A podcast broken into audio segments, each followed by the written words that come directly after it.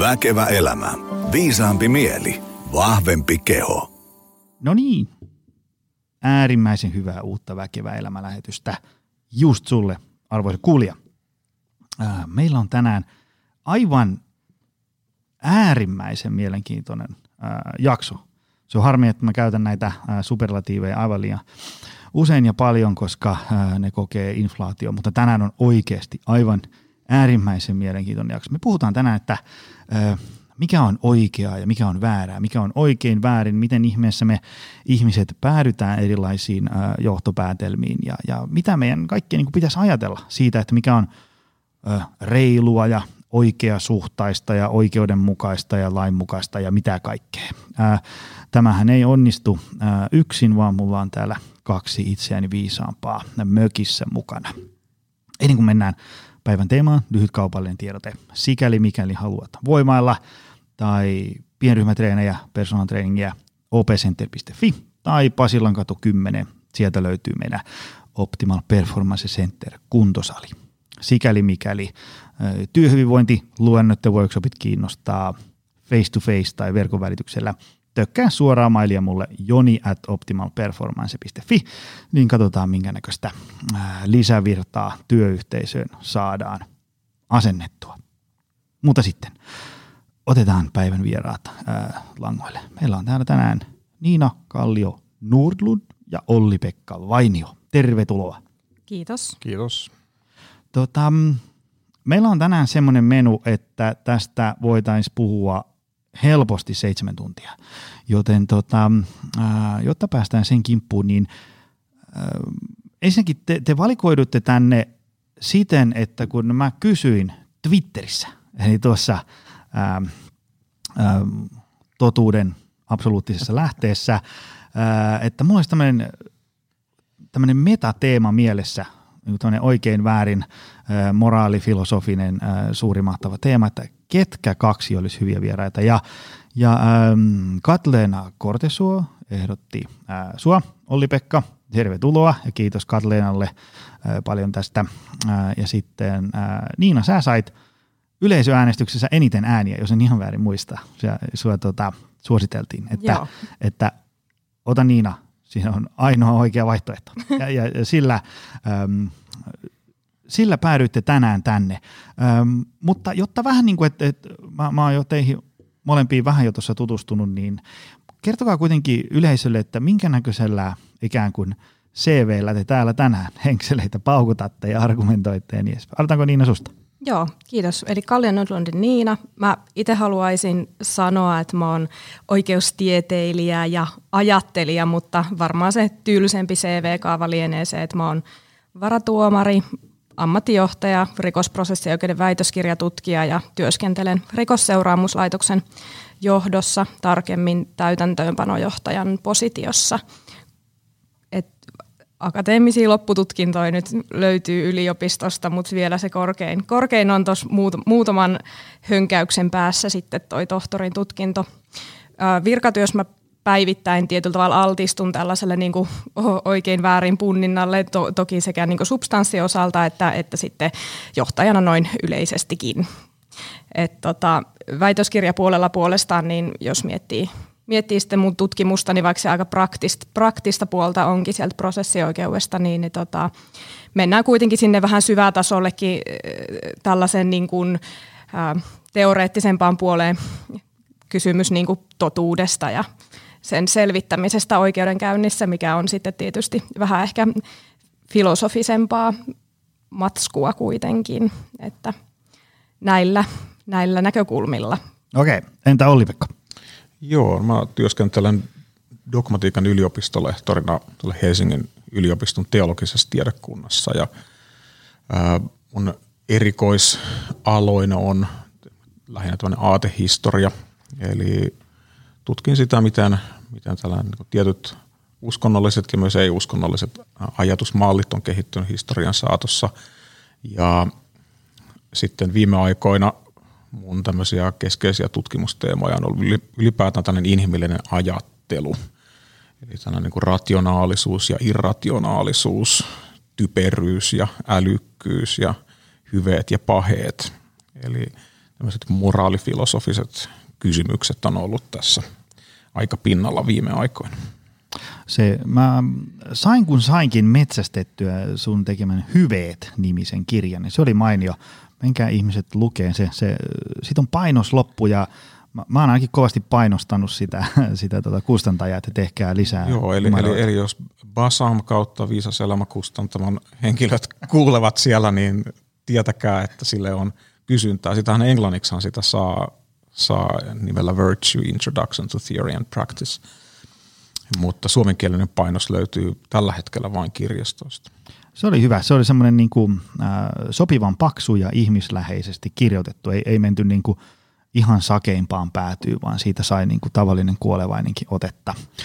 Ähm, aloitetaan päivän ensimmäisellä kysymyksellä. Me jutellaan tänään ikään kuin, niin kuin oikeasta ja, ja, ja väärästä ja sitten ennen kaikkea siitä, että miten me ihmiset ikään kuin jäsennetään maailmaa sitä, että mun mielestä mä on oikein ja sitten kun tulee toinen niin onkin, että ei kun tämä on oikein ja sitten siinä on ristiriita, että mitä, mitä tästä pitäisi niin kuin käsitellä. Mutta heti tämmöinen suuri kysymys, onko meillä ihmisillä olemassa ikään kuin jotain tämmöistä heittomerkeissä universaalia oikeaa ja väärää, mistä ollaan kaikki samaa mieltä. Siis sillä tavalla, että me nyt tässä voidaan niin kuin jutella hetki ja sitten me löydetään joku yhteinen, että no tämä on oikein. Ja sitten me löydetään joku villi-ihminen Amazonin viidakosta ja sitten se on samaa mieltä, että kyllä, se on muuten just näin. Onko, onko se jotain tämmöistä niin sisäänrakennettua vaiko eikö? Aloitaanko Olli Pekasta? No, sä menit heti syvään päätyyn nyt tässä. tota, eli, eli, eli jos mä yritän vastata jotenkin niin kuin yksinkertaisesti tuohon, niin no, no kyllä, on olemassa tämmöisiä, että jos nyt objektiivisuudella tarkoitetaan sitä, että kaikki olisi samaa mieltä, niin siis oikeastaan niin objektiivisuushan ei tarkoita tätä, vaan objektiivisuus tarkoittaa sitä, että vaikka, vaikka kaikki ihmiset ajattelis, että X, ää, mutta jos ei X on oikein, niin se, että mitä ne kaikki ihmiset ajattelee, niin se ei vaikuta siihen. Eli jos kaikki maailman ihmiset olisi natsaja, niin. niin se ei tekisi natsiudesta vielä niin kuin oikeaa tai Aha, moraalisesti aivan. hyvällistä, vaan, mm. Vaan tota, pitää olla jotakin, mikä ylittää sen niin kuin ihmisyhteisön. Mm. No okei, no, tämä on tämmöinen niin sanottu metaeettinen kysymys, eli, mutta, mutta sitten jos ajatellaan tätä, että, että voidaanko me löytää ylipäätään tällaisia – asioita, mistä kaikki ihmiset olisivat samaa mieltä. No tämmöinen suuri ajattelija kuin Tuomas Akvinolainen kutsuu tämmöisiä periaatteita niin kuin ensimmäiseksi periaatteeksi, josta hän ajattelee, että nämä itse asiassa on sellaisia, mistä kaikki on samaa mieltä. Ja nämä ensimmäiset periaatteet on tämän tyyppisiä, että hyvää pitää tavoitella ja pahaa pitää välttää. No tämä todennäköisesti on, että kysyt nyt oikeastaan keneltä tahansa, niin kaikki sanoo, että joo, että ihan hyvä periaate. No ongelma on se, että sitten pitäisi määritellä se, että no mikä on hyvää ja mikä on pahaa, ja, mm. ja sitten alkaa se erimielisyys. Mm. Eli, eli meillä on tällainen tietynlainen rakenne kyllä, mikä on kaikille ihmisille. Ehkä nyt jos me luetaan jo, jollakin tavalla hyvin vaurioituneet henkilöt sitten pois niin tämmöisinä anomalioina – niin kyllä me voidaan löytää tällainen, mutta se ei vielä oikeastaan kerro sitten mitään konkreettista. Että no miten meidän, pitäisikö meidän tehdä tuo asia X vai asia Y, että onko se X hyvä vai paha, niin sitä se ei niin kerro. No niin. Joo, tota, mä itse ajattelen myös sillä tavoin, että varmaan tämmöistä niin yleistä, jotenkin kaiken kattavaa ää, yhteistä moraaliteoriaa ei niin kuin ole olemassa, mutta toisaalta sitten taas jos lähtee pilkkoon sitä siitä, että mikä niin kuin tekee ihmisestä ihmisen ja mitä meidän niin kuin inhimillisyys loppupeleissä on, niin jos sitä kautta lähtee miettimään, niin jotain yhteistähän niin kuin me jaetaan kaikki, että oltiin me sit me kolme tässä, jolla ehkä mahdollisesti samassa yhteiskunnassa, samantyyppisessä kulttuurissa e-, elävinä. Meillä on ehkä jollain lailla samanlainen moraalikäsitys ehkä, verrattuna sitten tähän Amazonin alkuasukkaaseen, joka voi ajatella asioista hyvin, hyvin eri tavalla, et, et, mutta et jotain yhteistä meillä on. Mä ajattelen, että se niinku perustuu just siihen ihmisyyteen, mikä erottaa niinku ihmisen ää, eläimestä, että et meillä on jonkunlainen niinku, ää, ei, ei pelkästään se, että me halutaan niin elää yhdessä jollain säännöillä. Kyllähän eläinkunnassakin on yhtä lailla niin tällaisia sääntöjä, minkä mukaan he elää, mutta se inhimillisyys ja ihmisyys, äh, ehkä se on sitten niin purettavissa jonkunlaisiin äh, luonteen piirteisiin tai ihmisen sellaisiin ominaisiin kykyihin, mitä sitten eläimillä ei ole. Äh, esimerkiksi äh, valtaoja on kuvannut näitä tällaisella niin kuin, ää, reilu, reiluuden, ää, sit luottamuksen ja altruismin niin kuin, ää, ikään kuin tällaisilla käsitteillä ja sillä, että mikä on niin kuin kunkin henkilön ää, suhde niihin, miten se oma moraaliteoria rakentuu niistä. Eli, eli tota, tällainen niin kuin, ehkä äär, jopa äärimmäinen epäitsekkyys ja niin kuin, ää, kyky jopa uhrata niin kuin oma turvallisuus tai mahdollisesti henki niin kuin toisen niin kuin lajin edustajan pelastaakseen tai sen puolesta, niin se voisi olla semmoinen niin äärimmäinen, että toimitaan niin kuin tässä yhteiskunnassa, mikä se oma yhteisö koskaan onkaan, niin tavallaan jollain lailla toisia ajatellen ja yhteiseksi hyväksi. Et sieltä sielt niin on lähtenyt syntyyn sitten, sitten tota, ehkä ajatuksen tasolla tällaista niin kuin moraali käsitystä ja sitä, että mikä on niin kuin oikein ja väärin. Mutta mitä tarkemmalle tasolle siinä mennään, niin sitä enemmän se sitten aina eriytyy riippuen mm. yhteiskunnasta ja ihan ihmisestä. Että on niin kuin tällaista yleistä moraalikäsitystä, mutta mut sitten mitä tarkemmaksi mennään, niin sitten se on niin kuin aina henkilökohtaista. Aivan. Ja mulla tuli muuten tosta mieleen, tuo oli hyvin sanottu. Meidän äskeinen Olli-Pekan yhteinen lounastuokio sekä sun hyveet-kirja – oli se, se, että tavallaan mehän voidaan ikään kuin istua isollakin porukalla ja listata muutama hyve.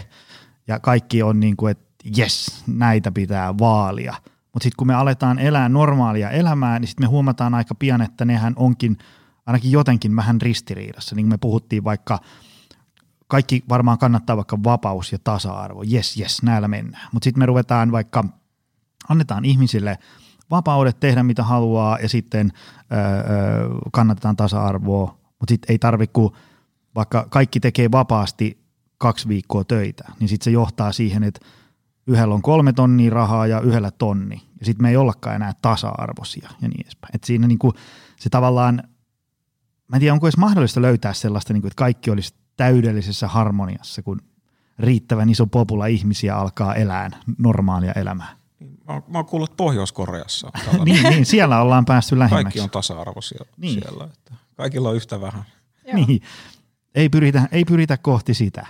Ää, entä sitten, mm, miten ihminen muodostaa käsityksen siitä, että no tämä on oikein ja, ja, ja tämä on minun mielestä väärin? Onko se tämmöinen niin tunneperäinen vai onko se niin kuin, tämmöinen niin kuin rationaalisen kelauksen lopputulema vai, vai kulttuurin rakentama sosiaalinen konstruktio. Mitä tästä pitäisi ajatella? Aloitanko Niina susta? No tota, mun sellainen ajatus on ainakin näiltä osin se, että jos me puhutaan siitä, että mikä on oikea väärin, niin mun mielestä me puhutaan pohjimmiltaan sellaisista asioista, että, että mikä on hyvää ja mikä on pahaa. Ja tota, kukaan ihminenhän ei ole, niin kuin, jos lähdetään niihin ääripäihin, niin syntyessään paha, vaan se jollain lailla tällainen niin kuin, tavallaan pahaksi luokiteltavat teot, eli pahuus, eli se, että sä teet väärin, niin sehän, sehän tota, tulee jostain, jostain sitten, kun ihminen siinä kasvaa, kasvaa isommaksi, että tota, syntyessään sellaisia ominaisuuksiahan ei kenelläkään – nähdäkseni ole olemassa. Et varmasti ympäristötekijät, ähm, tällainen niin kuin missä, minkä tyyppisessä kulttuurissa ja yhteiskunnassa sä elät, millaiseksi sä niin kuin kasvat.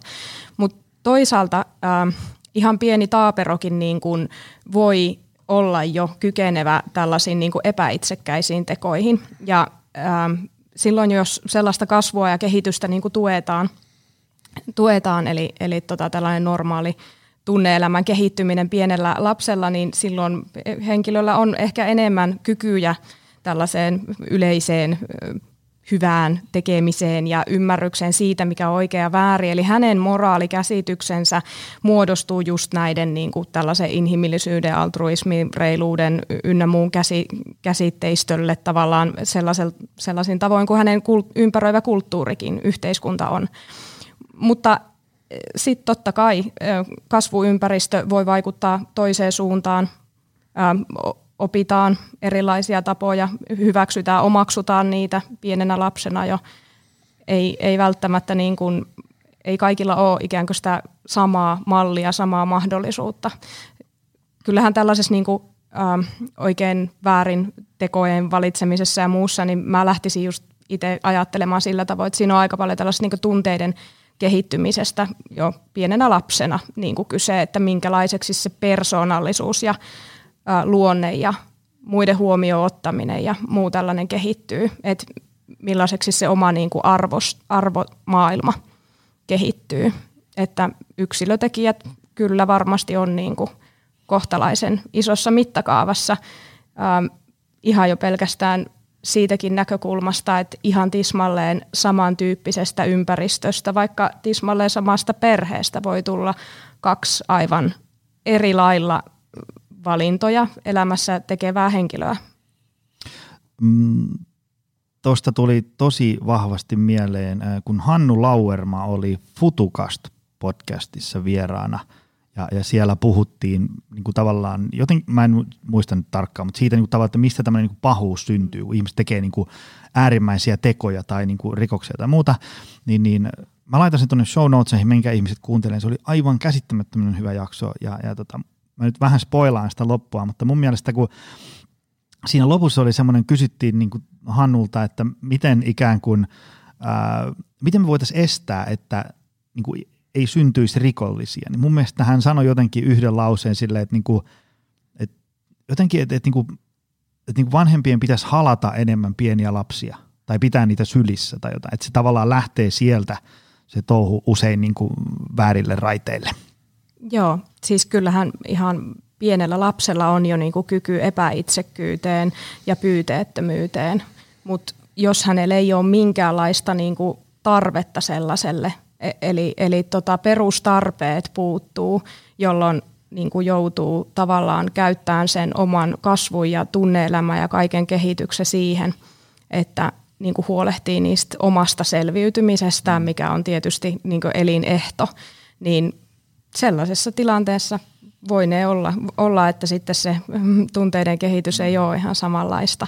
Mutta tuosta hyvänä sellaisena anekdoottina ehkä, niin, niin tota, Suomessahan niin kuin väestöstä ää, noin prosentti on psykopaatteja, mutta ää, vangeista 15-25 prosenttia on psykopaatteja. Ja se tavallaan niin kuin, Tämä on, tämä on tuollaisen Helina Häkkinen Nyholmin kirjasta Psykopatia. Tota, siinä on myös tällaista tutkimustietoa esimerkiksi siitä, että henkirikosten tekijöistä 30 prosenttia on psykopaatteja. Et tavallaan niin kuin, se, tällaiset henkilöt niin kuin ehkä voisi ajatella, että sit kykenee tavallaan tällaisiin tekoihin, koska heillä ei ole samanlaista moraalikäsitystä siitä, että mikä on oikea, mikä on väärin. Mitä Olli-Pekka Kysymys oli siis ihan alkuperäinen, mistä lähdettiin, että, että miten me ihmiset muodostetaan, että, että miten Olli-Pekka tai, tai Joni tai Niina tai, tai joku tuossa Triplan ostarissa päätyy, että tämä on oikein. Joo, no siis sä esitit tähän tämmöisen kahtiajaon, että onko tämä niin tunteen vai järjen asia. Ja, ää, inhimillisen käyttäytymisen ajattelun arviointihan on ihan älyttävän hankalaa, eli se on yleensä sekoitus näitä kahta ja monia muita ihmisen sisäisiä ja sitten monia ulkoisia tekijöitä. Ja ne prosessit on sellaiset, että niitä on tosi vaikea sitten edes millään niin kuin psykologisella kokeellakaan sitten oikeastaan selvittää, että no minkä takia joku henkilö tuossa tilanteessa teki ton valinnan eikä jotakin toista. No sitten jos mietitään, että no miten meidän pitäisi tehdä mm-hmm. valintoja, että, että enemmän tunteen vaan järjen pohjalta, niin tunneperäisten ratkaisujen etu on ehkä se, että meillä on evoluution myötä kehittynyt tietynlaisia toimintamalleja, jotka edistää meidän selviytymistä. Eli silloin voidaan olettaa, että tietynlaiset tunnereaktiot on evolutiivisesti val, valittu, tai ne on, ne on tulleet valituiksi sen takia, että ne jollakin tavalla tuottaa jonkinlaista hyötyä. no se, että jokin tuottaa hyötyä, niin se ei ole niin moraalinen asia. Eli, eli mä voin tehdä jonkin ää, ns. hyvän teon ilman, että se on moraalisesti oikein. Eli mä voin auttaa jotakin tyyppiä sen takia, että mä saan siitä ihailua osakseni. Mä voin kysyä, että no oliko se moraalisesti hyvä teko. Aika monet sanoisivat, että no oikein tiedä, että, että tota, että, että kyllä sä nyt vähän nilkiltä näytät, että, että tota, sä nyt autoit tota sen takia, että sä saat niinku lisää tykkäyksiä jossakin niinku ihme, ihme mediassa. No sitten taas tämmöinen ihan kylmä rationaalinen pohdiskelu, mikä on samalla tavalla kuin psykopaatteja, joilta puuttuu tietty tunnerekisteri. Niitä on aika vähän, niin sitten myös tällaisia henkilöitä, joilta puuttuu, öö, tai et, et, joiden ajattelu on tämmöistä kylmän kalkulatiivista, eli jos puhutaan vähän autismikirjon sieltä niin kuin tietystä, tietystä reunasta, niin, niin siellä sitten tulee toisenlaisia ongelmia. Eli, eli sitten siellä ei ole niin kuin minkäänlaista ää, kykyä, tai siis sanotaan, että kyky arvioida kontekstia, ihmisten tunteita, tunnereaktioita on puutteellinen ja se aiheuttaa sitten omat, omat ongelmansa. No et, et niin kuin hyvä on olla siellä keskellä, mutta mut mitä siellä keskellä sitten tehdään? Mm-hmm. No siellä pitäisi olla jonkinlaisia rakenteita, että työvälineitä, että millä sä lähdet arvioimaan sitä. Ja tässä on nyt perinteisesti tämmöinen erotettu kolme perusteoriaa, eli nämä on tämmöisiä metaeettisiä teorioita, jolla sä voit yrittää arvioida niin nyt sitä yksittäistä tekoa. Ja, ja ensimmäinen on, on tällainen niin kuin sääntöetiikka, eli, eli sä ajattelet, että on tietty kokoelma sääntöjä, jotka on universaalisti päteviä, ja sun täytyy suhteuttaa se sun oma teko, jota sä oot harkitsemassa siihen sääntöön. Ja jos se ei niin kuin natsaa siihen sääntöön, niin sitten sä et tee sitä. No, tämän ongelma on sitten se, että sä voit seurata jotakin ihan hyvää sääntöä, mutta sitten voi seurata aika kauheita juttuja. No, sitten tämä kakkosvaihtoehto, no, no mitä jos me tarkkaillaankin niitä seurauksia, eikä niitä sääntöjä. Että me katsotaan vaan, että, että seuraako tästä asiasta hyvää vai pahaa. Ja no jos sitten seuraa hyvää, niin sitten se on oikein. No, sitten on, tästä tulee sitten ongelma, että no hyvää kenelle. Mm. Eli, eli tota, tällä voidaan oikeuttaa vaikka kansanmurhaa. Mm. Jos no, murhataan tuo naapurikansa ja sitten me saadaan niin kuin meidän omalle kansalle niiden kaikki hyvät jutut, mitä niillä on. Ja, ja jos ajatellaan, että me, meitä on vaikka viisi miljoonaa ja sitä toista kansaa, kansaa on miljoona, niin me voidaan uhrata ne miljoona niin kuin viiden miljoonan hyväksi. Tämä olisi niin kuin seurausetiikan näkökulmasta ihan jees. eli, eli tässäkin on niin kuin ongelma. No sitten kolmas vaihtoehto olisi tämmöinen hyveetiikka, jossa ajatellaan näin, että kuvitellaan tämmöinen ideaalinen moraalinen persoona ja mietitään, että mitä se tekisi siinä tilanteessa, joka se tarkoittaa, että meidän pitää jotenkin soveltaa näitä sääntöjä ja seurauksia. Ja, ja tämähän sit käytännössä tekee etiikasta aika sotkusta. Mm. Eli sitten meillä ei olekaan tämmöisiä niin kuin mitään sääntökirjaa, mistä meidän pitäisi, mistä me voitaisiin katsoa, että onko, nyt mä meinaan tehdä, tehdä asian X, onko se nyt oikein vai väärin. Mitään kirjaa ei ole mun täytyy itse kehittyä moraalisena persoonana tekemällä valintoja, tekemällä vääriä valintoja. Eli mä en kehity moraalisena persoonana, jos mä en joskus tee jotakin pahaa, mm. koska silloin muuten mä en näe niitä mun omien pahojen tekojen seurauksia. Ja, ja tämä on tällainen niin kuin peruskritiikki sitten tätä hyvä, hyvä ajattelua vastaan, että et, et, et, et se on vaan tämmöistä niin kuin ihme subjektiivista himmailua, mutta – mutta sen puolustuksessa mä sanoisin, että no, näissä muissa kaikissa on omat ongelmansa ja hyvä etikassa on ehkä vähiten niitä, mm. niitä ongelmia. Ja no, mä voisin mainita muitakin ongelmia, mitä tähän hyvään ajatteluun liittyy, mutta voidaan ehkä nyt palata niihin sitten, yeah. sitten joskus myöhemmin. Tota, onko tämmöinen, no vähän tuossa jo, jo tota, ollaankin parin otteeseen viitattu, mutta onko tämmöinen niin kuin, tämä oikein väärin ajattelu tällainen – binäärinen, että nyt on oikein väärin, vai, vai onko siinä sitten, ja sitten jos vähän laajennetaan, niin sille, että no, no tämä on nyt aika oikein ja tämä on nyt aika väärin ja tämä ei ole nyt kauhean paha juttu ja tämä on tosi oikein ja niin edespäin. Koska niin kuin esimerkiksi voisi nyt ajatella joku, että mä, mä ajan tuossa keskellä yötä valosaan kesäyössä hiljaisella moottoritiellä neljä kilometriä tunnissa ylinopeutta. Niin siitä voi niinku vastaan tulla poliisi ehkä heristää sormea, että hei, vähän täysin jarruttaa. Tai ehkä ei puutu mitenkään. Se on niinku ylinopeutta, mutta se ei niinku kauheasti ja on hiljasta ja niin edespäin. Mutta sitten jos mä ajan ylinopeutta 35 kilsaa tunnissa päiväkodin edestä, niin siitä tulee niinku sitten, tämä on aivan mielipuolista hommaa. Ö, tai sitten niinku muutenkin. Ö, niin, niin, niin, tai vaikka joku, että niinku, mä heitän kiven ikkunaan suutuspäissä, niin no sit siitä tulee joku sakko ja mä maksaa ikkunaan. Mutta ei se nyt niinku niin iso juttu ole. Mutta sitten vaikka henkirikos on tosi iso juttu ja niin edespäin. Niin minkälaisia ikään kuin tämmöisestä, mun insinööriaivot ajattelee kaikkea ikään kuin tämmöisenä jatkumona, että siellä on niin kuin enemmän oikein ja enemmän väärin ja niin edespäin. Mitä ajatuksia tästä? No toi varmaan niin kuin voisi sanoa, että, että näin niin kuin, lakimiehen näkökulmasta tähän on niin kuin ihana tämmöinen oikein tämmöinen niin kuin oikeuden pintataso on helppo vastaus, koska lainsäätäjähän on meille määrittänyt, että mikä näistä nyt on kuinkakin paha juttu ja mikä ei. Et se on, se on mm. niin tietysti hienoa. Mutta jos me lähdetään oikeasti tar- tarkastelemaan tota kysymystä, niin kuin, että mitä siellä pintatason, tällaisen niin lakitason taustalla on, niin mehän palataan oikeasti lopulta just tuohon, oli Pekka äskeiseen puheenvuoroon just tästä niin kuin näistä hyveistä ja sitten tällaisesta sääntöetiikasta ja muusta, niin siinähän me tullaan just siihen, että kun on näitä, äh, mitä sä oot niinku vaarantanut sillä sun teillä, okei kaikki oli nyt väärin, sä oot toiminut mm. lainvastaisesti, kun sä oot ajanut jotain ylinopeutta tai muuta, mutta se, että missä tilanteessa sä te, sen teet ja mitä sä niinku vaaransit sillä, vaaransitko sä sillä niinku jonkun, ää, no mitä nyt sä voisit vaarantaa, jos sä ajelet yksin jossain tiellä ehkä itsesi mm, mm. tai sun auton voi tulla joku kolhu siihen.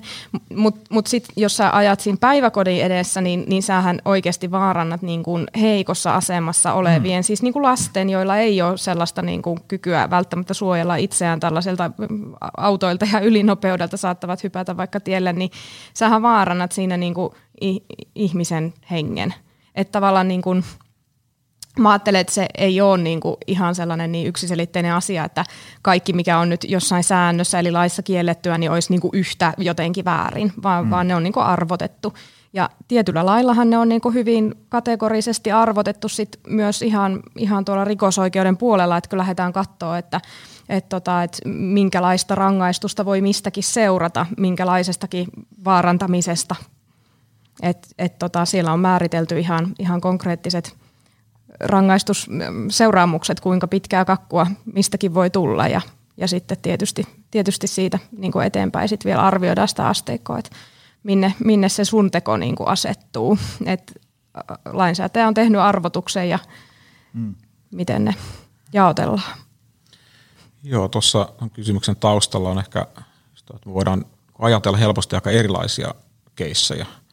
Eli, eli ylinopeuden ajaminen on helppo esimerkki, koska se mittari näyttää sen, niin kuin sä voit prosentuaalisesti katsoa, että no kuinka paljon mä teen nyt pahuutta tässä, kun mä painan tota kaasupolinta. Mutta sitten jos ajatellaan vaikka murhaamista, niin se on vähän semmoinen niin on-off, että sä joko murhasit tai sitten sä et murhannut. Ehkä siinä tulee sitten näitä, että no okei sä yritit murhata, mutta sitten sä et saanutkaan sitä niin kuin murhattua, niin se voi olla niin kuin todennäköisesti rangaistus ei olisi niin paha kuin sit, jos sä olisit onnistunut siinä murhaamisessa. Eli sieltäkin löytyy sitten tämmöinen skaala. Mutta tässäkin tämä se, että, että me ihmiset luonnollisesti kyllä ajatellaan sitten näitä oikein ja väärän kysymyksiä tämmöisen skaalan kautta. Ja, ja siinä on niin kuin yksi taas tämmöinen heuristiikka on, on niin kuin arvioida sitä kokonaisuutta. Eli jos ajatellaan vaikka tätä ylinopeusesimerkkiä, niin jos ajatellaan, että, että sä niin kuin orjallisesti seuraisit sitä, että – ja, ja oletetaan, että sulla ei vakionopeuden säädintä, että sun pitää ajaa se tasan 80 kilsaa tunnissa. Niin silloin sun huomio keskittyy siihen mittariin ja sä et kykene seuraa niitä hirviä ja pampeja ja karhuja, jotka tunkee siihen tiellä sun eteen, kun sä tuijotat vaan sitä. Eli, eli silloin se kokonaisuuden kannalta sun toiminta ei ole hyveellistä, eli, eli se on keskittynyt liikaa yhteen asiaan. Eli on parempi, että sun nopeus, se voi heitellä, heitellä vähän, jos – sä pystyt havainnoimaan sitä tilaisuutta paremmin. Eli, eli silloin tämmöinen auton ajaja on hyveellisempi kuin sellainen, joka seuraa orjallisesti sitä, sitä niin kuin mittaria, koska siitä sitten kokonaisuuden huomioon ottaen seuraa niin huonompia juttuja. Tai sitten toinen esimerkkihän tuohon voisi olla sekin, että ajatko sä ylinopeutta sen takia, että sulla on kiire töihin vai ajat sä ylinopeutta sen takia, että sä oot viemässä sun perheenjäsentä sairaalaan, mm. koska se on hengenvaarassa. Mistä päästään mainiolla aasin silloin mun seuraavan kysymykseen, eli, eli onko tämä tämmöinen oikein ö, väärin kysymys niin kuin jollain tapaa kontekstisidonnainen, siis sillä tavalla, että äm, joku henkensä pitimiksi varastaa leivän, niin siitä me ollaan, että no se oli väärin, mutta no ei se nyt niin kuin maailma tähän kaadu, että sopii, älä nyt seuraavaa enää varasta ja niin edespäin. Mutta sitten taas joku miljonääri kavaltaa itselleen lisää miljoonia, niin siitä ollaan pöyristyneitä, että tämäkin oli väärin, mutta on enemmän väärin ja niin edespäin. me, mehän voidaan nyt keksiä niin kuin heti tuhat miljoonaa erilaista skenaarioa, mutta niin kuin mitä tämmöisestä kontekstisidonnaisuudesta voisi ajatella? No mä itse ainakin henkilökohtaisesti pidän sitä vähän kontekstisidonnaisena, koska tullaan taas niin kuin siihen, että mikä on se oikeushyvä, mitä suojellaan. Että et tavallaan niin kuin, tämä esimerkki, että jos varkaus, joku varastaa sen takia, että saa niin kuin syödäkseen, niin siinähän hän ehkä suojelee niin kuin jollain lailla omaa niin kuin henkeään mikä nyt oletettavasti on yhteiskunnassa tärkeämpää kuin, kuin sitten niin kuin omaisuus. Mutta mut, sitten tullaan taas siihen, että joku sitten niin kuin varastaa saadakseen lisää jotain, mitä sulla on jo ihan valtavasti, niin mm, on se vähän kontekstisidonnaista kyllä. Kiinnostaa, että, että Suomessa niinku rikosoikeus, niin sanotaan, että jos joku nyt varastaa vaikka, vaikka tota leipää, niin, niin lu, lu, luetaanko se tavallaan sen henkilön varsana ansioksi, että hän oli köyhä. Onko tällaisia tapauksia? No tuosta mä en osaa sanoa, että joku yksittäinen varkaus on kuitenkin ehkä aika kategorisesti sakolla sovitettavissa, että, että sinänsä taitaa olla aika niin kategorinen seuraus. Mutta jos me puhutaan vähän isommista jutuista, että et niin kun lähdetään niin miettimään tällaisia oikeuttamisperusteita, että niitä nyt ei ehkä tuollaisissa niin pikkunäpistyksissä ja varkauksissa niinkään mietitä, vaan lähdetään kattoon ihan tällaisia esimerkiksi henkirikoksia tai niiden yrittämistä. Eli tota, on olemassa niinku tiettyjä oike- oikeuttamisperusteita, joku pakkotila tai hätävarjelu tai muu. Eli, eli voi olla, että, et tota, että ä, henkilö niin kuin tappaa ihmisen ja, ja tota, ei, ei tule siitä kuitenkaan tuomituksi. Et seuraus on totta kai väärä, on, on toimittu niin kuin lainvastaisesti ja joku on henkensä menettänyt, mutta hänellä on ollut siihen joku oikeuttamisperuste. Miksi hän sitten niin kuin katsotaan, että et tota, et ei olisi voinut odottaa, että hän toimii toisin. Et se ei tavallaan tietenkään tee siitä teosta yhtään sen vähäisempää, mutta se tekee siitä yhteiskunnassa jollain lailla sitten niin kuin, ei ehkä hyväksyttävää, mutta ymmärrettävää. Et en usko, että ihan, ihan tällaisissa varkausteoissa mm. niin kuin sen tyyppisiä on koskaan, koskaan juuri pohdittu, mutta mut kyllä totta kai sitten niin kuin henkirikoksissa ja niiden yrityksissä niin tulee sitten tällaisia. Osaatko nyt, meidän ei tarvitse mennä nyt niin kuin mihinkään tiettyyn keissiin, mutta miten siinä niin kuin ajatellaan sitä prosessia tavallaan, että joltain on lähtenyt henki, mutta sitten aletaan niin kuin miettiä, että no, jos joku vaikka menee jonkun kotiin keskellä yötä ja sitten siellä talon isäntä herää ja, ja päästää tämän murtamiehen päiviltä, niin, niin pohditaan, että no ehkä tästä nyt ei tälle talon asukkaalle tule mitään. No joo, käytännössä näin. E- eli... sitä, niin kuin, mistä se lähdetään? Miten sitä, niin kuin, ajatellaanko sitä, niin kuin, että oliko tässä voimankäyttö kohtuullista vai, vai mikä, mikä siinä on niin se? No joo, totta kai tällaiset, tällaiset tilanteet, että mikä, mikä on niin kuin ollut esimerkiksi, jos on niin tämmöinen hätävarjelu, liiottelu, niin sellaisessa puhutaan siitä, että joku hyökkää kimppuun ja, ja sitten tota li, liiallista niin kuin voimaa käytät itseäsi niin kuin suojellaksesi. Mutta mut, mut sitten on totta kai ihan sellaisiakin, että, että ei, ole, ei ole ollut toisin toimimismahdollisuutta. Hmm et niitä nyt tietysti voi olla niin kuin hyvin, hyvin erilaisia tilanteita sitten, mutta, mutta nekin on tavallaan sellaisia niin kuin moraalisesti ehkä tietyllä tavalla hankalia kysymyksiä, että on kuitenkin faktisesti tehty, jos puhutaan henkirikoksesta, niin niin kuin tällainen kaikista eniten suojeltu oikeushyvä, eli niin kuin toisen ihmisen henki, lajitoverin henki on viety ja sitä ei niin kuin takaisin saa, niin tavallaan tällainen niin kuin loukkaus sille oikeushyvälle, niin, niin tota, kyllähän se aika paljon vaatii ikään kuin, että, että siitä tulee jollain lailla anteeksi annettavaa. Eli mm. siis anteeksi annettavaa siinä mielessä, että siitä ei seuraa mitään rangaistusta niin kuin yhteiskunnan taholta. Mutta jo, joitain sellaisia niin kuin, tilanteita on, on sitten olemassa, että se niin kuin, jätetään rangaistukseen tuomitsematta. Ja sitten voi olla sellaisiakin, että, että tuomitaan, tuomioistuin katsoo, että, että tota, tällaista perustetta ei ollut tai sitten oli vähän, mutta kuitenkin tulee pieni tuomio, että otetaan niin tällainen kohtuullisuusharkinta siinä huomioon. Ja, ja sitten tota, henkilö, henkilö voi saada ihan niin vankeus, vankeusrangaistuksen ja ja tota, sitten meillä on kuitenkin niin kuin vielä senkin jälkeen, niin, niin tasavallan presidentti voi armahtaa. Mm. Eli on niin kuin aika monta sellaista porrasta, missä niin kuin pyritään jollain lailla ehkä korjaamaan sitä ää, mahdollisesti jopa liiallista kategorisuutta, mitä niin kuin pintatason kirjoitettu lainsäädäntö niin kuin aiheuttaa. Just että tällaisia niin kuin syviä moraalisia arvoristiriitoja, näitä hyve hyvin niin kuin tällaisia yhteen törmäyksiä, niin niitä pyritään sitten sen ensin kategorisesti käydään läpi siellä ja lainmukaisesti toimitaan ja oikeudenmukaisesti tuomitaan, mutta silti sinne voi jäädä näitä ja niitä pystytään sitten korjaamaan mm. tavallaan vi- viime kädessä sitten presidentin armahduksella, mm. että niitä päätöksiä ei perustella, eli, eli tavallaan niistä ei, niistä ei ole sellaista dataa olemassa, että mm. et, et, tota, et minkälaista arvopohdintaa siellä käydään. Niin, tähän oli mielenkiintoinen. Siis presidenttihän se vaan voi niinku armahtaa eikä tarvii perustella. Joo. That's it. Ja Joo. sillä mennään. Kyllä. Voiko siihen sanoa kukaan enää mitään? Ei. Aika mielenkiintoinen tämmöinen prosessi Joo. yhteiskunnassa. En, Joo. en ole tullut sitä ajatelleeksi. Joo, siis tuo kiinnostava, kiva kuulla, että, että täällä on tällaisia ähm, keinoja ikään kuin päästä vapaaksi tämmöisen aika niin kuin formaalin lainkirjaimen aikaansaamista pattitilanteista. Koska sitten jos ajattelee niin kuin moraalipsykologisesti tällaisia valintatilanteita, joissa puhutaan vaikka tästä itsepuolustuksesta, mm. jossa henkilö on sanotaan, että se, jonka kimppuun hyökätään, on äärimmäisen stressin alaisena, mikä tarkoittaa, että meidän aivoista sulkeutuu tietyt osa-alueet mm. pois ja me ei enää kyetä, siis sanotaan hyvin harva henkilö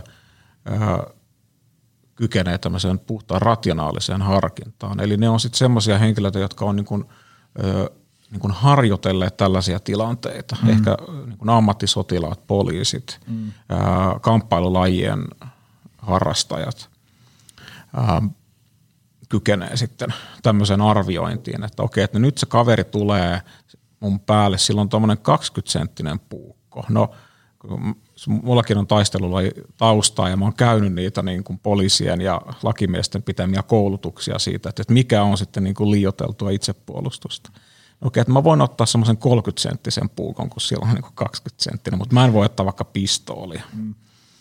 Ja no, sitten jos sulla on niin muutama sekunti aikaa reagoida, mm. niin hyvin harva ihminen kykenee siihen. Ja, ja silloin siinä sitten tulee näitä tilanteita, että, että voidaan todeta, että okei, tämä vastareaktio oli ylimitoitettu, mutta no minkäs teet, koska et, sä et ole semmoisessa – tilassa, että sulla on nyt tunti aikaa miettiä sun. Mm. Että se ei ole mikään tietokonepeli, että sä voit laittaa sen tila, jutun pauselle ja katsoa, että no minkäs taikasauva mä nyt valitsen tähän, tähän tilanteeseen, että mikä sopii nyt örkkejä vastaan parhaiten. Että.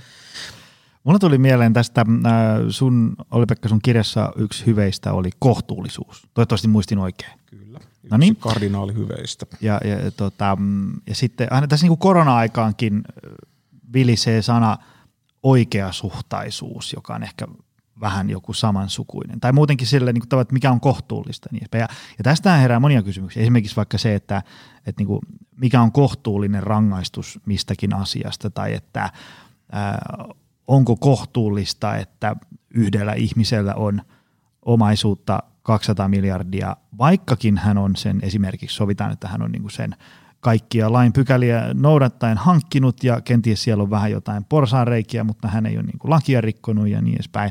Samaan aikaan, kun on paljon ihmisiä, jotka näkee nälkää ja niin edespäin. Onko tämä, onko tämä kohtuullista ja niin, niin edespäin. Ähm, ja sitten muutenkin esimerkiksi vaikka korona-aikana se, se, se että on, onko kohtuullista, että ala, alat X, Y ja Z on niin kuin kiinni puolitoista vuotta samaan aikaan, kun alat A, B ja C saa mellastaa meneen ihan niin kuin haluaa ja niin edespäin. Mä mä en itse ihan hirveästi näihin keskusteluihin ottanut osaa, mutta seuraan mielenkiinnolla sivusta sitä tavallaan niin kuin perustelujen ja argumenttien tällaista niin kuin heittelyä ja, ja tämä on tosi mielenkiintoinen kysymys ennen kaikkea sen takia, että kun pöydällä on ikään kuin vain huonoja vaihtoehtoja, niin sitten siitä pitäisi valita vähiten huono ja sitten kenen kannalta vähiten huono. Ja sitten siitä se on semmoinen niin loputon kelaus. Mitä ajatuksia ikään kuin tämmöisestä kohtuullisuuden ja oikeasuhtaisuuden ja tämmöisen niin kuin teemasta? Otanko olli -Pekka? No joo, no siis no, kohtuullisuuden symboli antiikissahan, no, siis jos sitä kohtuullisuutta kuvataan taiteessa, niin on tyypillisesti viiniä kaatava nainen. Eli sillä hän on tämmöinen suuri amfora, josta hän ammentaa sitten viinilasiin. Ja ideana on se, että, ää, että sitä viiniä pitää olla sopivasti siellä lasissa. Että, et ei, ole, ei ole hyvä niin kuin sylkeä siihen kuppiin, mutta sitten ei ole niin kuin hyvä vetää sitä koko amforaakaan. Eli, eli sieltä, et hy, hyveiden ideahan on aina se, että sieltä pitää löytää se keskitie sen ylemmääräisyyden ja alimääräisyyden välistä. No nyt nämä esimerkit, mitä sä otit tähän, tähän vaikka nyt koronatilanteeseen, niin nehän sitten ulottuu tämän kohtuullisuuden ulkopuolelle. Eli niin kuin muita, muita näitä kardinaalihyveitä on sitten oikeudenmukaisuus, viisaus ja rohkeus. Ja nyt kun puhutaan siitä, että no mikä on oikein, niin ei riitä, että jokin asia on kohtuullista, vaan sen pitäisi olla myös oikeudenmukaista. Hmm. Ja, ja tää, tätä kutsutaan tämmöiseksi hyveiden ykseysteesiksi, eli Eli jotta jokin asia olisi oikeasti hyvää tai jotta se voisi olla, olla hyvää, niin kaikkien hyveiden pitäisi kyetä toteutumaan maksimaalisella tavalla. Ja nyt tässä meidän inhimillisessä todellisuudessahan tilanne on se, että hyvet ei koskaan kykene toteutumaan maksimaalisella tavalla. Ja tästä seuraa se, että meidän maailma on epätäydellinen. Eli, eli tehtiin me mitä tahansa, joku häviää aina paitsi siellä Pohjois-Koreassa, jossa kaikki voittaa, koska siellä sitten niin kuin vallitsee se täydellinen järjestelmä. Että siellä ollaan saatu tämä hyveiden ykseys, tai ehkä paheiden ykseys, jossa ollaan niin rehellisiä, niin toteutumaan. Mutta, mutta tämä on tällainen niin syvä yhteiskuntafilosofinen ongelma, mihin mä itse sanoisin, että siihen ei ole minkäänlaista ratkaisua, koska, koska hyveet on sellaisia, että tai tämmöiset, sanotaan, että tämmöiset tavoiteltavat hyvät – mikä on huono suomennos englannin kielen sanalle goods. Mm. Eli tämmöiset hyvät asiat, mitä me halutaan toteuttaa elämässä. Niin me voidaan listata 2-30 semmoista hienoa asiaa, erilaisia hyveitä ja ää, ajatella, että okei, että mä haluan tavoitella näitä kaikkia. Mm. No, aika nopeasti sä huomaat sen, että mä en voi tavoitella yhtä aikaa vaikka, vaikka tota, että mä haluan viettää neljä tuntia päivässä – mun lasten kanssa. Ja sitten mä haluan, että mun lapset on huippuurheilijoita ja sitten mä haluan tehdä niin kuin vaativaa uraa ja, ja sitten mä haluan viettää vielä, vielä niin kuin puolitoista tuntia joka päivä mun puolison kanssa. No. Sä kuvailit just muut. Ah. Okei, okay, no. Kiitos. Okei, okay, otan sanani takaisin sitten. No mitä, Saiko Olli Pekka äh, sanaisen arkun tyhjäksi? No joo, mua kiinnostaa tämä. Niin kun, Siirrytään niin, kuinka, kuinka, tämä, kuinka tämä nyt sitten onnistuu? ei, ei, ei. Se oli, se oli ehkä tämmöinen niin kuin ultimaattinen ajatus siitä, mitä kuka tahansa mm. nuori uratykki haluaa olla. Vitsi, vitsi, en mä enää niin nuori ole.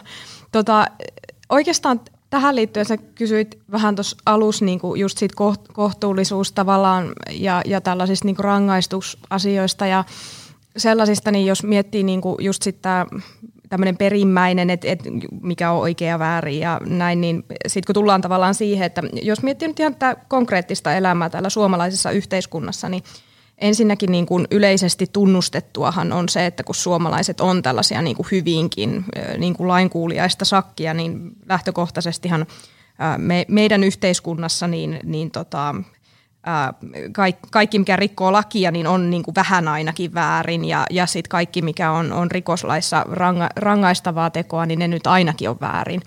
Niin sitten kun me lähdetään katsoa niin kuin siitä näkökulmasta, että, että mikä on sitten kohtuullista seuraamusta tällaisista teoista, niin ähm, meillähän ei, ei tavallaan rikosoikeudessa ei ole sellaista niin kuin kostomentaliteettia, niin kuin on, on ollut aikaisemmin tällainen – sukujen kostot ja, ja sitten näitä silmä silmästä kuvioita ja muita. Et, et kun me ollaan kuitenkin tällaisen niin yhteiskuntasopimuksella sitouduttu tähän niin lainsäädännön noudattamiseen, niin sitten tavallaan me ollaan annettu myös, meille tulee siitä niin oikeuksia, mutta myös velvollisuuksia. Ja me ollaan sitten annettu tällaiseen sanomattomaan yhteiskuntasopimukseen niin sitoutumalla niin tuomioistuimelle se valta siitä, että, että me altistamme itsemme sitten ja omaan toimintamme sille, että meidät sitten voidaan tuomita ja, ja se niin kuin hyväksytään ikään kuin yhteiskunnassa, että vääristä teoista voi sitten rangaistus tulla, joka sitten vapauden menetyksellä niin kuin viime, kädessä, viime kädessä toteutetaan Suomessa, niin tämä kohtuullisuustematiikkahan on nyt sellainen, että jos me mietitään tällaisen hy- hyveiden tai, tai tota, oikeushyvien kautta – niin viittasinkin tuossa jo aikaisemmin, että kun ihmishenki on se kaikista niin kuin korkein, tärkein oikeushyvä meidän yhteiskunnassa, niin ää, surma, joka on siis yleiskäsitys mille tahansa niin kuin toisen tappamiselle, oli se murha tai tappo tai surma tai lapsen surma tai mikä tahansa onkaan, niin sellaisesta teostahan siis voi seurata rangaistuksena mitä tahansa, ei minkään nollan vuoden ja, ja tota, elinkautisen välillä. Ja sitten jos lähdetään katsoa, että mikä, mik, miksi näin on, miksi ei ole jotain ikään kuin hintaa määrit, määritelty mm. ennakkoon, niin se johtuu siis siitä, että ei, ei, kun ei olla tällaisessa kostomentaliteetissa lainkaan menossa. Et periaatteessa niin kuin, totta kai voi olla sellaisia tilanteita, että et, et jätetään rangaistukseen tuomitsematta kokonaan, eli, eli henkilö, henkilö ei saa rangaistusta sitten lainkaan, lainkaan vaikka nyt sitten henkirikoksesta, mutta sitten se skaala niin kuin siitä, kun rangaistus tulee, niin se voi olla, olla tota, esimerkiksi alaikäisenä tehty teko, vaikka se seuraus ja lopputulos on sama ja teko on ikään kuin yhtä paha, kuin kellä tahansa, niin voi olla, että, että nuori alaikäinen ihminen niin istuu siitä vaikka taposta niin, tai no, mistä tahansa henkirikoksesta oikeastaan vaikka kolme vuotta. Ja, ja, ja sitten voi olla, että joku toinen istuu vasta, vastaavan niin kuin, tyyppisestä teosta siis siinä mielessä, että sama oikeushyvä on niin kuin, menetetty, niin, niin, niin tota, voi istua 18 vuotta. Mm. Et siinä on niin kuin tosi iso skaala siinä välillä ja siinä just punnitaan sitä niin kuin myös sitä kohtuullisuutta, koska eihän yhteiskunnan tavoitehan ei missään tapauksessa ole se, että, että me jotenkin niin kuin ei tunnustettaisi sitä, että meillä on meidän yhteiskunnassa sellaisia yksilöitä ja henkilöitä, jotka tekee rikoksia ja syyllistyy henkirikoksiin. Ei, ei niitä voi niin kuin sulkea pois tästä yhteiskunnasta, koska me ei niin kuin meidän kulttuuriin ei kuulu tällainen niin kuin tällaisten yksilöiden eliminoiminen millään lailla. Eli mm. tavoitteenahan on, että silloin kun se teko on tehty ja siitä on rangaistus saatu, niin sen jälkeen niin kuin aloitetaan sellaiset toimet, että se henkilö saadaan niin kuin normaaliksi yhteiskunnan jäseneksi, joka ei tee enää tällaisia tekoja. Eli tarkoitus ei ole häntä niin kuin sulkee loppuelämäksi johonkin niin kuin, ja ikään kuin estää tällaisten tekojen tekeminen.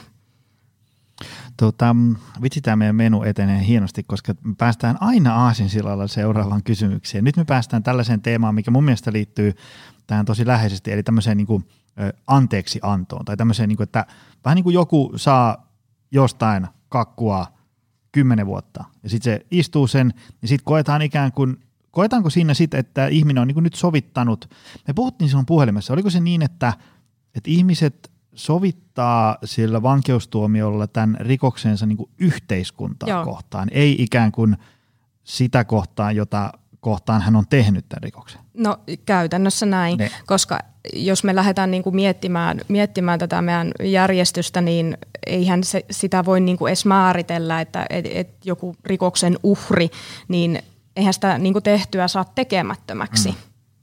Aivan. Et, et, et tavallaan niin kuin se, että et, rikoksen tekijä sitten kärsii rangaistuksensa siitä teosta, niin eihän se ole niin kuin hyvitys sille uhrille, koska eihän sellaista voi niin kuin hyvittää millään lailla, ei sitä saa tekemättömäksi enää. Eli, eli tota, se ikään kuin pohjimmiltaan, ja ehkä se kuulostaa vähän kylmälle, niin se rangaistuksen tarkoitushan on niin kuin, tota, sovittaa se teko yhteiskunnalle. Eli, eli oot rikkonut normistoa, niin siitä niin kuin räpäytetään sormille, että pysy siinä sääntöjen puitteissa ja laatikossa. Mhm, Aivan. Tämä anteeksianto, tai tämmöinen, niin kuin, että nyt hommat on sovitettu, ää, se, se mun alkuperäinen kela lähti jostain tosi vanhasta Sam Harrisin podcastissa, missä puhuttiin tämmöisestä, niin kuin, sanoi, että, että pitäisi olla tämmöinen niin kuin digitaalisen ajan anteeksiantojärjestelmä. Siis sillä tavalla, että kun nythän meillä on vähän huolestuttava semmoinen tilanne, että meillä on niin paljon nuoria, siis tämmöinen mun ikäinen 41-vuotias setämies, mähän on siinä mielessä ää, turvallisilla vesillä, että mustahan ei löydy niin digitaalista jalanjälkeä kauhean pitkälle. Mutta jos me otetaan nyt tuosta joku tämän hetken 15-vuotias, jo, jolla saattaa olla silleen, niin kuin, että valtava määrä sen elämää on niin kuin tuolla bittiavaruudessa ja senhän sieltä asiansa osaava kaivaa kyllä esiin, niin, niin ongelma on siinä, että, että kun niin kuin, öö, monihan meistä, minä ainakin mukaan lukien, hölmöili nuoruudessa, tuli tehtyä kaiken näköistä tyhmää, mistä ei ole ehkä vaikka 41-vuotiaana enää kauhean ylpeä. Niin nyt jos ajatellaan, että joku ää, tyyppi vaikka 16-vuotiaana Öö, nyt en puhu siis itsestäni, 16-vuotiaana. öö, 16-vuotiaana Kaveri- Kaverin kaveri- puolesta kysyn. Niin, okay. Miettikää tämmöistä tilannetta. Joku tyyppi 16-vuotiaana kotibileissä ö, ottanut, pöllinyt isiltä vähän punaviiniä ja hönöpäissään siinä on vaikka ö, joku hakaristi lippalakki päässä ja joku ottaa tiedä, kännykällä kuva ja lataa someen ja jada jada jaa.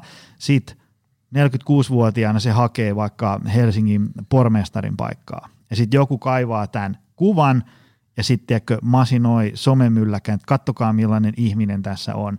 Ja nyt on silleen, että heitä on nyt 46 ja se oli niinku 15-vuotiaana pelle, että ehkä tämä on nyt vähän kohtuuton ja voitaisiko me kysyä häneltä, että ootko sä irtisanoutunut näistä sun ää, vanhoista kuvista ja, ja niin edespäin. Ja, ja tota, et oli tavallaan puhe siitä, että, että niin me voitaisiin ikään kuin suhteuttaa niitä, että hei okei, on nyt noita nuoruuden hölmöilyitä, mitä meillä kaikilla on, niin, niin ehkä me voidaan nyt painaa se vähän villasella ja, ja niin edespäin. Niin mikä ikään kuin tämmöisestä suuresta anteeksiannon teemasta, pi- millä tavalla ikään kuin ihmisen pitäisi saada sovitettua syntinsä tai meidän ihmisten pitäisi antaa anteeksi toisilleen ja niin edespäin. Te olette vain annettu paljon enemmän pohtinut kuin mä.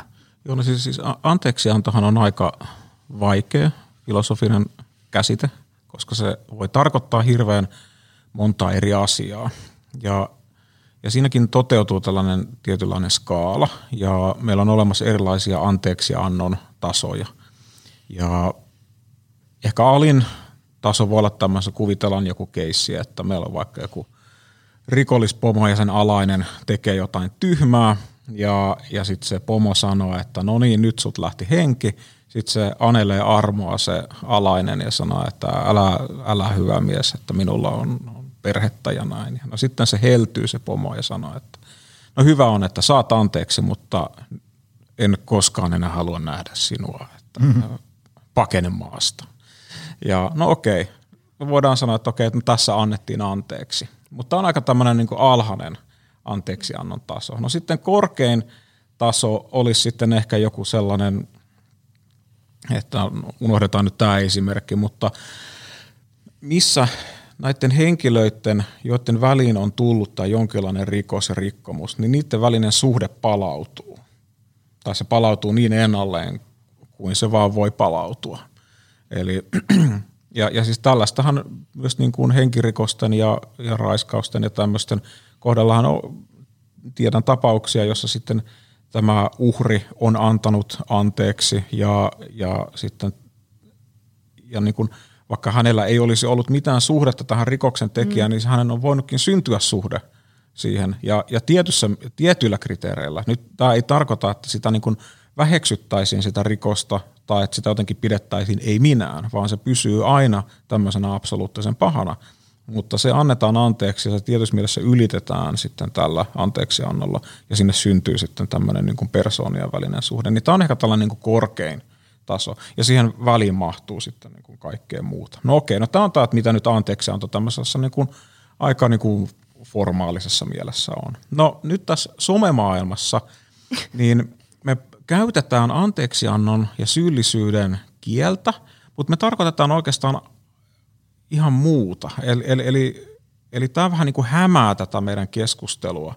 Eli, eli nyt nämä tämmöiset niin kuin somemylläkät ja somelynkkäykset, niin niissähän ei oikeasti ole kyse siitä, että minä nyt joku hurskas yksilö haluaisi nyt osoittaa, että tuo kaveri, jolla oli hassu lippis 30 vuotta sitten päässä, niin se olisi jotenkin moraalisesti paha ja sen pitäisi nyt pyytää anteeksi sitä. Mä käytän siinä tämmöistä moraalista kieltä, mutta se mitä mä haluan tehdä on se, että mä haluan vaan niin kuin annihiloida sen. Mm-hmm. Ja jolloin sitten äh, tämmöinen niin anteeksi pyytäminen tämän kaverin taholta on myös niin kuin väärä reaktio, koska ei tässä ole kyse mistään niin kuin, ää, ää, niin kuin tämmöisen niin kuin murtuneen suhteen palauttamisesta, vaan siinä on kyse vallasta, häpäisystä mm. ja, ja tällaisesta niin kuin, ylipäätään tämmöistä niin pyrkimyksestä valtaan.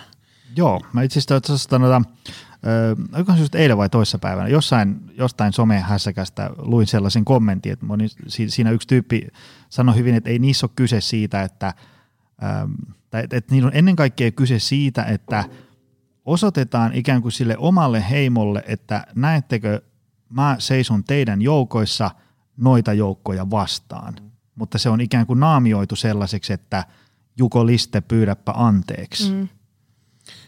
Joo, ja siis se on tällainen, tämäkin on tämmöinen hyvin inhimillinen moraalipsykologinen mm, mm. ilmiö. Eli, eli nyt vaan somemaailma ja nämä digitaaliset härpäkkeet mahdollistaa sen toteutumisen äärettömän nopeasti ja tehokkaasti. Eli, eli aikaisemmin ää, tätä kyllä tehtiin, mutta, mutta se oli hitaampaa ja niin, se oli ja, toreilla ja, ja kahvipöydässä. Joo, että siis jos, jos lukee vaikka mitä niin kuin Rooman keisarit ja senaattorit puuhaili, niin ne teki ihan samaa siellä.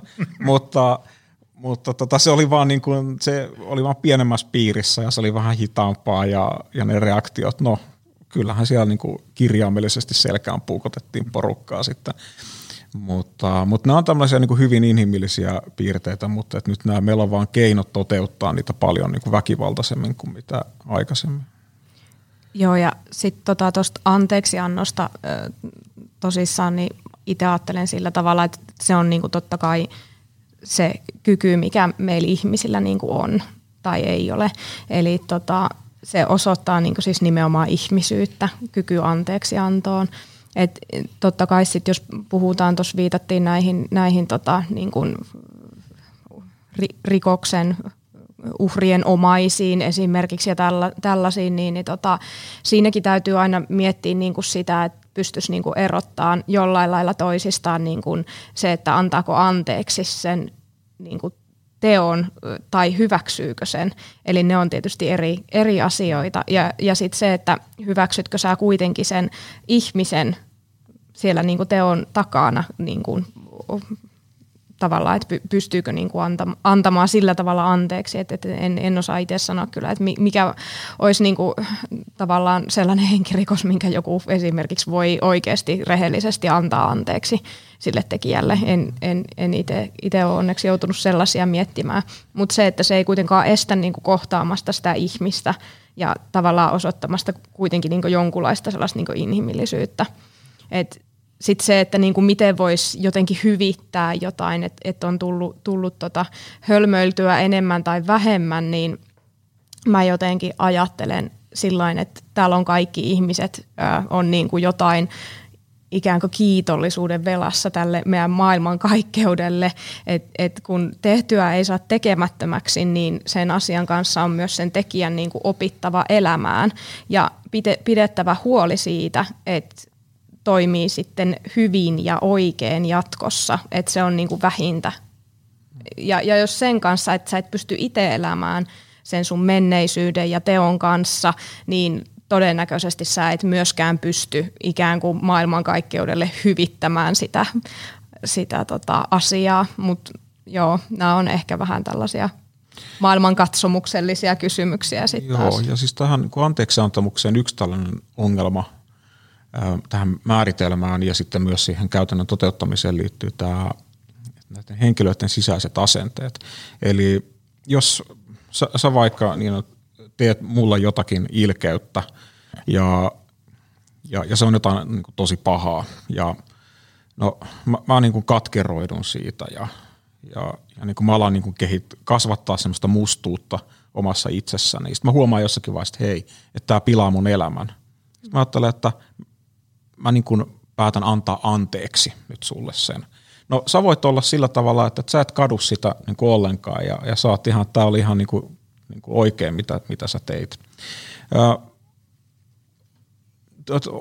on, toteutuuko tässä tilassa nyt anteeksi antamus vai ei? Et voidaanko me kutsua se, sitä, mitä mä nyt teen niin anteeksi antamukseksi? No, no tämä on tämmöistä niin kuin semantiikkaa, mutta voidaan ajatella, että kyllä, koska se, se niin kuin eheyttää nyt sen anteeksi antajan.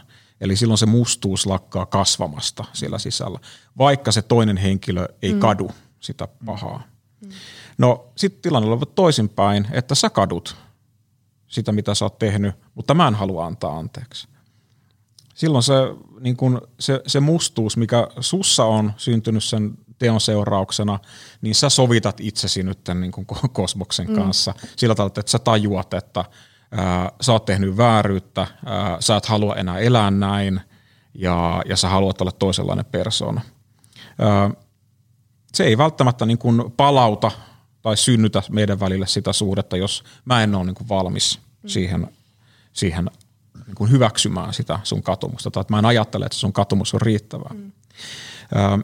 Että tällöinhän tämä anteeksiantamus ja katumus on tällaisia keinoja, niin kuin mä nyt puhun tämmöistä sisäisestä mustuudesta, mikä voi olla katkeruutta ja semmoista niin kuin vääristynyttä suhtautumista todellisuuteen. Niin nämä on ne keinot, millä yksilöt voi niin kuin asettaa itsensä parempaan suhteeseen sit todellisuuden kanssa. Ja, mutta tämä ei vielä sit palauta sitä, sitä suhdetta, mikä tietenkin oli, niin kuin mä sanoin, että oli niin kuin korkein, korkein taso sitten. Mm. Mutta, ja, ja niin kuin, mehän ei voida vaatia anteeksi antaa sitä, että henkilöiden pitää. Vaikka me pikkulapsille sanotaan, että, että jos toinen lyö pihalla ja heittää hiekkaa toisen silmiin, että hei pyydäpä anteeksi – no niin, ja no paiskat käkättä ja no hyvä. No siis, vähän aikuista, eihän me niin kuin oikeasti oleteta, että nyt lapset välttämättä ää, niin kuin täysin ymmärtäisi edes, mitä siinä tapahtuu, tai että ne oikeasti antaa, me vähän niin kuin pakotetaan mm-hmm. niille se käyttäytymismalli, Joo. että hei, että näin pitää niin kuin toimia. Ja ehkä nyt 20 vuoden päästä ne sitten tajuavat, että hei, tämä oli se malli, miten siellä mm-hmm. hiekkalaatikolla näitä ratkottiin, mm. ja tämä niin kuin sitten – kun ihminen aikuisena toivottavasti vähän kehittyy, niin sitten se pystyy hyödyntämään näitä tällaisia lapsena hänelle indoktrinoituja keinoja sitten palauttamaan näitä rikkoutuneita suhteita. Miten tota, meidän käsitys oikeasta ja väärästä muokkautuu ajan myötä? Siis siellä, muistaakseni me Niina jossain kohtaa vaihdettiin ajatuksia siitä, että, että ikään kuin, niin kuin tavallaan – yhteiskunta ja, ja, ja moraalikäsitys ja muu tällainen muuttuu niin kuin edellä ja laki tulee vähän niin kuin perässä, jos en ihan, ihan väärin muista. Tai siis sillä tavalla, niin kuin, että, että sehän olisi aika kurjaa, jos vaikka niin kuin 4000 vuotta ennen ajanlaskun alkua olisi niin kuin naulattu johonkin, että, että tälle yhteiskunnat pyörii mm. ja sitten ne ei muutu siitä mm. mihinkään, vaikka me saadaan niin kuin lisää käsitystä, miten maailma pyörii ja niin edespäin. Joo, siis näin juuri. Me, meillähän on niin kuin, maailmassahan on, on tunnistettu totta kai niin kuin tällaisia perustyyppejä, kymmeniä erilaisia niin kuin yhteiskuntajärjestyksiä, sellaisia niin kuin yl, ylätason luokkia, että tavallaan että tämä meidän, meidän suomalainen yhteiskunta, missä me eletään, niin, niin ei, ei tietenkään ole mikään yksi ainoa, ainoa vaihtoehto, mutta sitä on niin kuin tutkittu, että Suomessa niin kuin lähtökohtaisesti ähm, ähm, ihmiset on sitä mieltä, että kaikki asiat, mitkä on niin kuin vastoin lakia, niin ne niin kuin on huonoja. Ne on ikäviä asioita. Mut, ja sitten tuossa viittasinkin jo aikaisemminkin tähän, että sit ainakin ne on väärin, mitkä on niinku rikoks, niinku rikoksiksi mm. lueteltu rikoslaissa, niin ne on nyt niinku ainakin väärin. Mutta se, että miten se niinku kehittyy, niin, niin sehän kehittyy siis, että yleensä niin kuin laki tulee ikään kuin jäljessä sen yhteiskunnan kehityksen kanssa. että me, me täällä ihmiset keskinäisissä suhteissamme, niin me niin kuin kehitymme ja meidän, meidän tota, hyvinvointivaltio kehittyy ja siten yhteinen tämmöinen moraalikäsitys kehittyy ja sitä mukaan sitten niin kuin korjataan lainsäädäntöä, muokataan sitä, että se elää sen mukana. Että tavallaan sellaiset niin kuin monet asiat, mitkä on ollut vielä tuossa joitain kymmeniä vuosia sitten Suomessa niin kuin, ähm, rikoksia niin, tai lainvastasta, niin ei, ei me voitaisiin niin kuin nyt tässä hetkessä enää kuvitellakaan. Eli esimerkiksi ähm, ähm, vielä tuossa 40-50-luvun taitteessa niin äh, aviorikos, se, niin kuin, siis rikos, tavallaan, että nykyään me ajatellaan, että niin kuin avioliitto on niin kuin kahden ihmisen välinen sopimus ja ei siihen nyt mikään tuomioistuin tuu niin kuin arvioimaan, että mitä sä saat siinä sun avioliiton aikana tehdä. Sehän tuntuu aika, niin kuin, aika kaukaiselle jo nyt, vaikka siitä ei ole niin kauhean kauaa aikaa. Tai sitten tota, homoseksuaaliset teot on vielä 70-luvun alussa ollut rikoksia. Nykyään mitä sanoisitte niin, tällaisesta. Aika mielenkiintoinen. Et, et, et tavallaan niin kun, onhan se niin kun kehittyy sitä mukaan, kun yhteiskunta kehittyy, sitten sieltä poistetaan, että tehdään tämmöisiä dekriminalisointeja, että laista poistetaan, että nämä ei ole enää rikoksia. Mutta sitten sitä vastoin niin on tehty myös, että nämä liittyy aika paljon ehkä tällaiseen niin kuin, tietyllä tavalla parisuhteisiin ja tällaiseen käyttäytymiseen – käyttäytymisen nämä kaikista niin kuin helpoimmat esimerkit tällaisesta kehityksestä, niin sit toisaalta on niin kuin kriminalisoitu, eli, eli rikokseksi tuotu vasta 90-luvulla, niin, niin tota, äh, 94 muistaakseni niin äh, raiskausavioliitossa ei ole aikaisemmin ollut, ollut niin kuin rikos. Tai sitten niin kuin vasta vuosituhannen vaihteessa, vaihteessa sitten ää, niin kuin raiskaustekona sukupuolineutraaliksi. Et tavallaan ei näistä ole hirveän kauan aikaa, mm. mutta meidän niin kuin, on, on niin kuin moraalikäsitys ehkä tämmöinen liberaalimpi suhtautuminen niin kuin erilaisiin parisuhdemuotoihin, toisaalta sitten taas naisen asema, tasa-arvo, tämän tyyppiset seikat, niin, niin tota, ne vaikuttaa – niin kuin nopeastikin kuitenkin sit lais, lainsäädännön kehittymiseen. No mitä se oli, Pekka?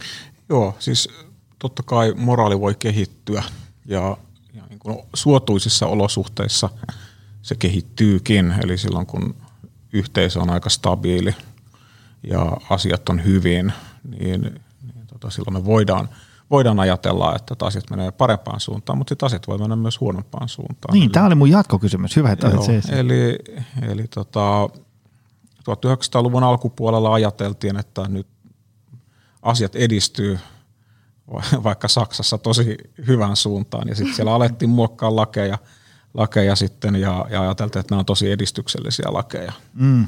Ja no sitten vähän näin päästä huomattiin, että ehkä nämä ei ollutkaan sitten niin kuin sitä.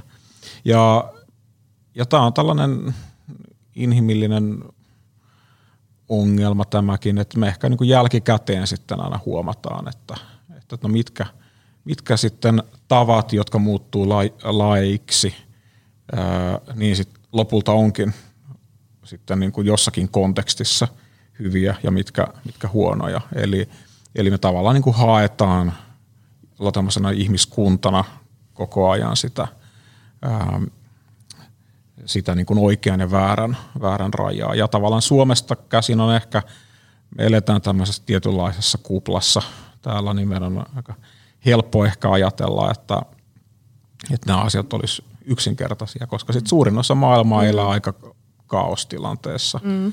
Ja, ja tämä on ehkä tällainen meidän e-, e-, eliitin etuoikeus, että me voidaan edes puhua tällaisista mm. asioista niin kuin nyt globaalista mm. näkökulmasta katsottuna. Mutta, mutta sitten nämä, että, että tavallaan taas niin kuin palataan oikeastaan taas sinne niin kuin objektiivisuuskysymykseen, eli, eli että no onko jotkut asiat sitten niin kuin objektiivisesti oikeita tai vääriä, tai jotkut lait niin kuin objektiivisesti mm. oikeita. Ää, niin mä että se objektiivisuus, niin se tarkoittaa lähinnä ehkä tällaista, että onko meillä jonkinlaisia, tai, tai mitkä ne meidän perusteet on sille, että me lähdetään haastamaan joitakin olemassa olevia lakeja tai käytänteitä. Koska silloin jos me ajatellaan, että kaikki lait on puhtaasti kontekstuaalisia, niin sitten ne, ne on vaan niin kuin sitä. Eli sitten asiat vaan tapahtuu. Eli aina jos me ikään kuin noustaan sen järjestelmän yläpuolelle, niin sitten meillä pitäisi olla joku peruste, että no miksi me tehdään, mm. tehdään niin. Ja sitten me voidaan aina haastaa ne, haastaa ne perusteet. Että tämä on tämmöistä aika sotkusta, tämä, tämä ihmiselo. Et nyt Suomessa meillä on ollut tosi pitkään aika hyvin, mutta en mä tiedä 3-40 vuoden päästä vaikea sanoa, että minkälaisia lakeja meillä täällä, mm. täällä silloin sitten on. Ja miltä ne näyttää sitten taas siitä 50 vuoden kuluttua.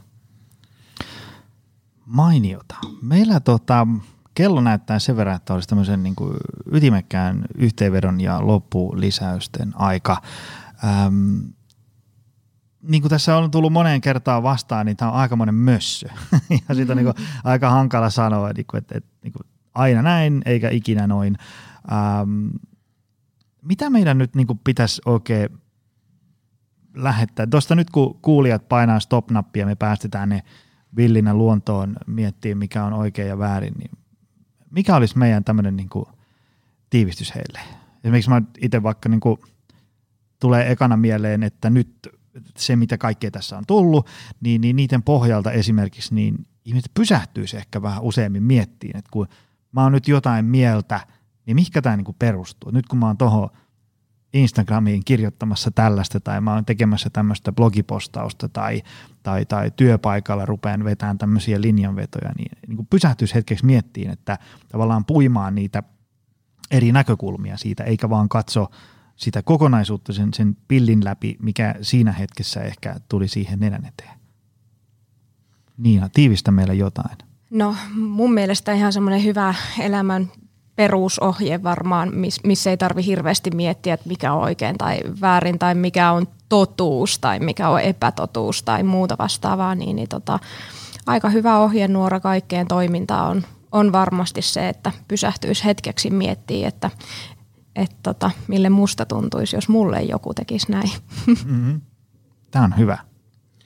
Joo, mä täydentaisin tota hyvää ohjetta tällä tavalla, että – että vaikka kun mä oon näistä hyveistä puhunut ja niiden toteuttamisen vaikeudesta, niin, niin tässä hyvä ajattelussa on niin kuin peruskysymys, mihin kaikki oikeastaan palaa ja, ja mihin kaikki meidän teot tulisi ideaalisessa maailmassa suhteuttaa, on se kysymys siitä, että ää, niin minkälaiseksi ihmiseksi tämä teko minut tekee. Tai sen jälkeen, kun mä olen tehnyt tämän teon, mitä mä ajattelen tekeväni – niin onko se niin kuin askel hyvään vai askel huonoon suuntaan. Ja jos se on askel huonoon suuntaan, niin onko mä valmis kantamaan ne seuraukset ja kohtaamaan ne rehellisesti ja niitä peittelemättä. Ja, ja tähän ohje on semmoinen, että tämä ei niin kuin, ö, pelasta meitä sillä tavalla, että me, kunhan me vaan pysähdytään, niin kaikki on hyvin. Ei, vaan, vaan me vaikka me kuinka pysähdyttäisiin ja mietittäisiin, me te, tullaan tekemään tyhmyyksiä. Mm-hmm. Mutta sitten jos me niinku tiedostetaan se, että, että tota, me tehdään tyhmyyksiä, mutta sitten mun täytyy omistaa ne tyhmyydet itselleni. Eli kantaa mm-hmm. sitten vastuu niistä eikä lähteä sitten selittelemään niitä, vaan todeta, että nyt, nyt tuli tehtyä virhe ja kannan vastuun ja nyt katsotaan sitten, niin kuin, mitä tästä voi oppia. Mainio lopputiivistys. Öm, onko teillä jotain kanavia, verkkosivuja, öö, julkaisuja, kirjallisuutta, muuta sellaista, mistä ihmiset voi seurata lisää? No tota, mä en ole hirveän someaktiivi, mutta tuolla... Se on hyvä päätös. en, en ole missään muualla somessa kuin Twitterissä ja sielläkin tota, yksityisellä tilillä, mutta, mutta tota, at Kallio Nordlund voi laittaa seuraamispyyntöjä pyyntöi Twitterissä, niin, niin pikkasen tota, ähm, virkatyöni puolesta vähän ehkä seulon. Että. Joo, ymmärrän Mutta, Joo. Entä oli vaikka? Joo, mä, mäkään en missään näissä instapuukeissa ole ihan, ihan vakaumuksesta, koska mä ajattelen, että ne on väärin. Ei, ei, huono valinta. Tämä on tietysti niin kuin tällaiselle sun kaltaiselle yrittäjälle vähän niin kuin huono, huo, huono mesi, mesi, message, mutta, mutta tota, äh, joo, jos haluatte mun ajatuksia lueskella, niin äh, ottakaa fillari alle ja etsikää kirjasto ja, sieltä löytyy monia, monia eri aiheista tehtyjä kirjoja ja, ja tota, tosiaan tätä hyvekirjaa nyt ei omaksi tällä hetkellä voi ostaa muuta kuin antikvariaatista, mutta, mutta tota, ellei sitten tämän englanninkielisen version halua sitten tai Kindleen kilauttaa itselleen. Hyvä. Kiitoksia hei tästä. Tämä oli äärimmäisen. Tästä tuli just niin hyvä kuin mä ajattelin. Ehkä jopa parempi. Kiitoksia Niina ja Olli-Pekka. Joo, kiitos. Kiitos. Ja kiitos sulle, rakas ystävä. Ensi viikolla taas lisää. Se on moro. Tutustu lisää aiheeseen optimalperformance.fi ja opcenteri.fi.